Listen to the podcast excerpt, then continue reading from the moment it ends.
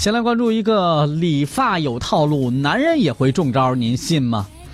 呃，我一开始不信哈，嗯但是我看了这个之后，我觉得，呃，这得小心点儿了。啊对，这谁都有可能会中招。我就希望以后我理发的时候，淘你小哥别说话，你给我闭嘴！你给我闭嘴！理发就是理发，本人啥也不干。松江区的赵先生走进一家理发馆，本来就想剪个头发，把头发剪短一点就 OK 了。可是理发的时候呢，一个这个赵先生却发现他对这个发型不是忒满意。嗯，啊，赵先生原来觉得这个发型发型师是说这个你给我喷了太多的发胶啊，呃，这个会对我的头皮有影响。这个时候呢，自称一个叫杨凯的店员站了出来，啊，这样吧，赵先生，你说这个发胶对你头皮有影响是不是？我给你做一次头皮检测，你看怎么样？哎，哎，这个检测是免费的，来啊啊！经过这个一阵的仪器加药水的折腾之后，嗯，杨凯给出的结论是：赵先生啊，您这头皮有问题呀，哦，您您这这这必须得干抓紧时间护理，要不然这问题后果很严重的。天哪啊！你看我们这儿正好有一款产品，你可以试一试啊。嗯，多少钱呀？这这个，哎呀，这个钱可能有点多，也就六万块钱吧， 哎呦，这啊赵先生听了，还嗯这这肝儿颤。肝儿颤。但是对人家赵先生觉得是吧？正所谓自古深情留不住，只有套路留人心。哎，面对满满的套路，赵先生的反应是真香！太香了，六万块钱啊！小伙儿，这个你叫你叫啥凯来着？呃，杨凯，杨凯是吧？小小杨凯啊，那个你等着我，我现在呢，我这儿正好有四万块钱，我先那个付四万块钱，剩下两万块钱月底给你付清， 好吧？这好个畅快点儿哈，嗯干事儿就这么畅快利索。对，这回到家里啊，嗯赵先生突然觉得这事儿有点不对劲。就是啊，我这我就理个发呀，我也不想干点啥呀，怎么就花了六万块钱呢？哎，第二天呢，他就嗯到店里说、退款，给我退款，不行，这个我不做了，干干我啥呀我赵先生这个不做头皮护理了。不做头皮护理了，对，那不行啊！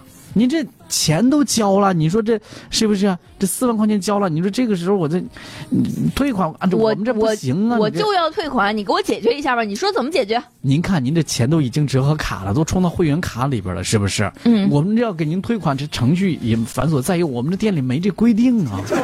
您这样，要不这样，赵先生，我给你出个主意，嗯把这四万块钱的产品呢，咱打折，我给你充一个折合成三万块钱的充值会员卡，您看怎么样？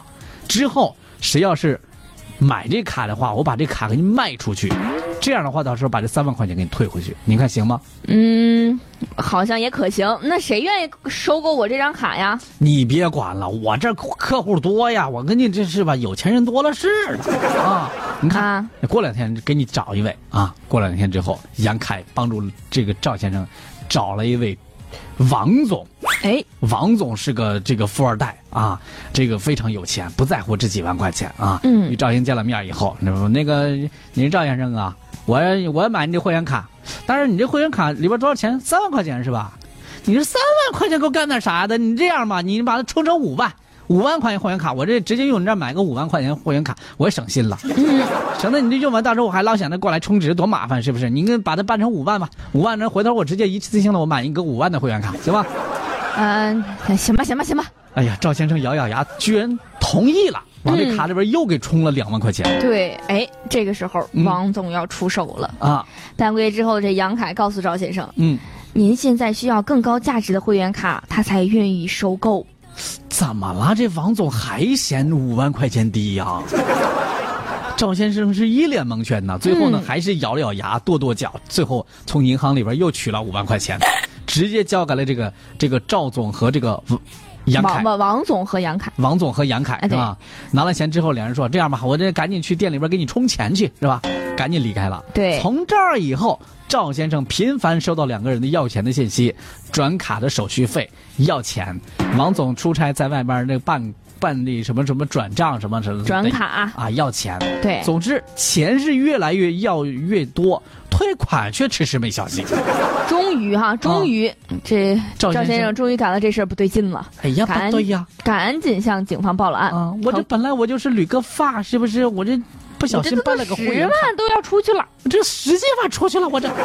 还是 有钱。哎呀，这报案之后，警方很快把这两个嫌疑人给是给抓获了。嗯，这个时候赵兴才知道，这杨凯啊，实际上名叫欧阳炼，这嗯哦王总也不是什么富二代，嗯他就是店里的一个染发小工。啊，哎呀，大嗯跌眼镜是吧？太过分了。对，啊这俩人交代呀、他们从赵先生那儿要来的钱都没有进入会员卡里，进了自己的腰包啦。你看看，检察机关以诈骗罪对两人进行了批捕。所以说呀，我们出门理发的时候，不仅得防着汤尼哥，还得防着汤尼哥的助手。对，哎 想想都觉得肝儿颤啊，嗯，也是不容易啊。各位还是多多注意吧。但是总归我们得这种预付款消费啊，就跟大家提个醒吧，预付款消费风险多，你一次性的尽量的是少存点钱啊。哎，对。